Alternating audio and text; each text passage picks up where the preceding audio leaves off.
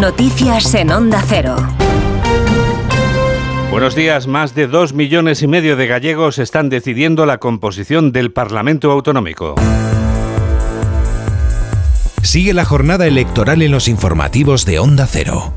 Las elecciones gallegas ya están en marcha desde hace una hora con la apertura de los colegios electorales. El voto urbano, los jóvenes y el voto exterior son tres factores clave para el resultado final que vamos a conocer con el recuento del voto. Todo ello en un contexto en el que se espera una mayor participación que en los anteriores comicios, los de julio del año 2020, celebrados en plena pandemia y en los que la abstención alcanzó el 51,03%. Ha votado ya una de las candidatas en estas elecciones. Ha sido la más madrugadora, la líder del BNG, Ana Pontón, que ha depositado su papeleta en el Centro Galego de Arte Contemporáneo, en Santiago de Compostela, donde ha dicho que está tranquila, contenta e ilusionada. Hasta allí nos vamos con un hombre de Onda Cero, Ramón Castro. Ana Pontón ha sido la más madrugadora de los candidatos a la presidencia de la Junta para ejercer su derecho al voto. Sobre las nueve y media de la mañana llegaba al colegio electoral en el Centro Galego de Arte Contemporánea a pocos metros del Panteón de Galegos Ilustres en Bonaval,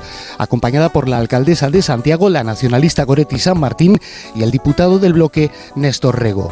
Ana Pontón asegura que votó con mucha ilusión y esperanza. Hoy es un día en el que Galicia puede hacer historia, dicho y animó a una participación masiva porque los gallegos, señala, se juegan un tiempo nuevo. votei con moita ilusión, con moita esperanza e sei que hoxe hai miles de galegos e galegas que comparten comigo esa ilusión e esa esperanza e que van ir a votar para construir a Galiza que queren, a Galiza que soñan. Hoxe é un día no que Galiza pode facer historia, iso depende pois de que decida a cidadanía co seu voto. Eu animo a que haxa unha participación masiva porque nos estamos xogando o noso presente, o noso futuro, estamos nos xogando abrir un tempo novo e unha participación masiva da cidadanía é a mellor garantía de que imos acertar para o futuro. Polo... Ana Pontón pasará el día con su hija y con su pareja para posteriormente unirse a su equipo de campaña para seguir la jornada electoral. Ya ha sido abierto el 100% de las mesas electorales, constituidas las 3.951 mesas para estas elecciones autonómicas en Galicia. Las elecciones siguen su curso. Los colegios abrían sus puertas a las 9 de la mañana. Esas 3.951 mesas que decimos distribuidas en 2.346 centros de votación que van a cerrar a las 8 de la tarde para el recuento del voto y todo transcurre con normalidad. Lo comprobamos volviendo al colegio La Grande Obra de Atocha, en A Coruña. Allí continúa Pilar Ozores poco a poco van llegando los votantes más madrugadores, una treintena en esta primera hora de los casi 900 que tienen derecho a depositar su papeleta en esta mesa. En algunos momentos se forma algo de cola, mientras los miembros de la mesa comprueban que cada persona forma parte de la lista y deposita su voto, pero en general todo está yendo bastante fluido. Ruth es la presidenta de mesa. ¿Qué tal, Ruth? ¿Cómo va la mañana? Pues de momento todo bien. Esta hora de mañana, quieres decir, nos queda mucha mañana por delante. Nada, poco más. Decís que un poco de frío en este patio del colegio, ¿no? Sí, es que estamos al aire y la verdad es que para un 18 de febrero podían haber pensado dónde ubicar en el colegio electoral, pero bueno, por el resto bien. La compañía muy agradable bueno, pues nada, muchas gracias y que vaya bien lo que queda de día.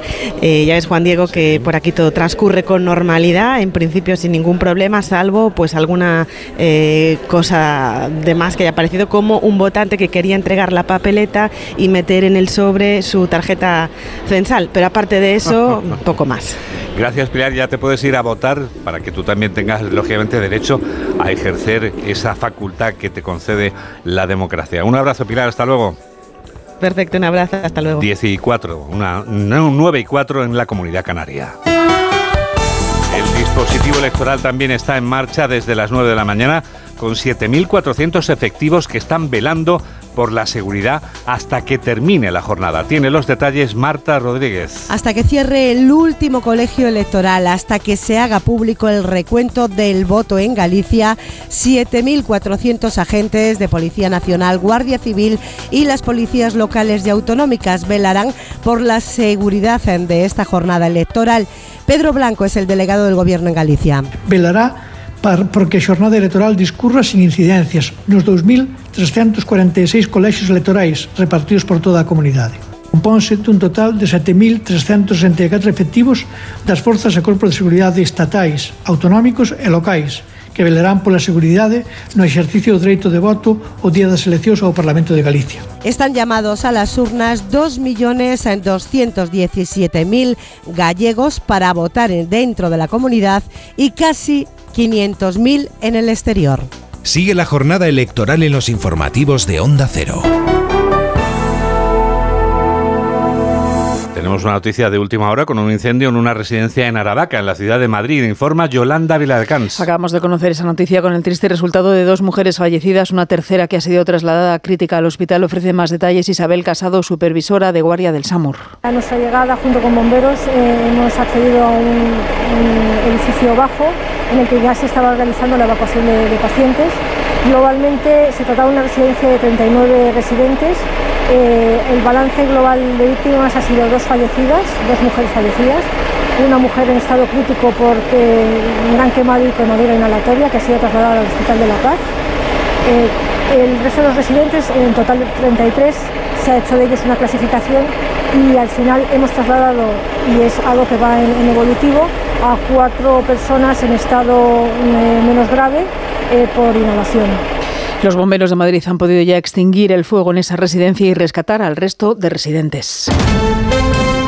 Noticias del deporte con Rafa Fernández. En un fin de semana en el que se disputa la vigésimo quinta jornada de Liga de Primera División, que ayer dejó cuatro marcadores definitivos: Atlético de Madrid 5, Las Palmas 0, Osasuna 2, Cádiz 0, Valencia 0, Sevilla 0 y el triunfo del Fútbol Club Barcelona ante el Celta en Balaídos por dos goles a uno con un penalti anotado en el minuto 97 de juego por Robert Lewandowski que dejó la justicia o injusticia del triunfo en el marcador al final del encuentro. Así lo vio Xavi Hernández. El Celta por el trabajo defensivo que ha hecho, que me ha parecido encomiable.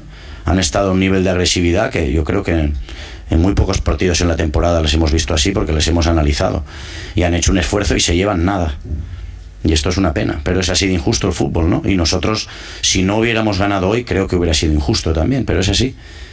Esta victoria deja a los azulgranas a siete puntos del Real Madrid que visita al Rayo Vallecano a partir de las 2 de la tarde. Lo viviremos en Radio Estadio y esta madrugada un combate celebrado en California. El hispano-georgiano Ilia Topuria se proclamó campeón mundial de UFC, UFC en la categoría de peso pluma al derrotar por KO en el segundo asalto al defensor del cinturón, el campeón del mundo, ex campeón del mundo, el australiano Alexander Volkanovski. Ahora Topuria ha retado al irlandés Conor McGregor a un combate en España que quiere que sea en el Estadio Santiago Bernabéu. Volveremos a informar a las 11, las 10 en Canarias. Aquí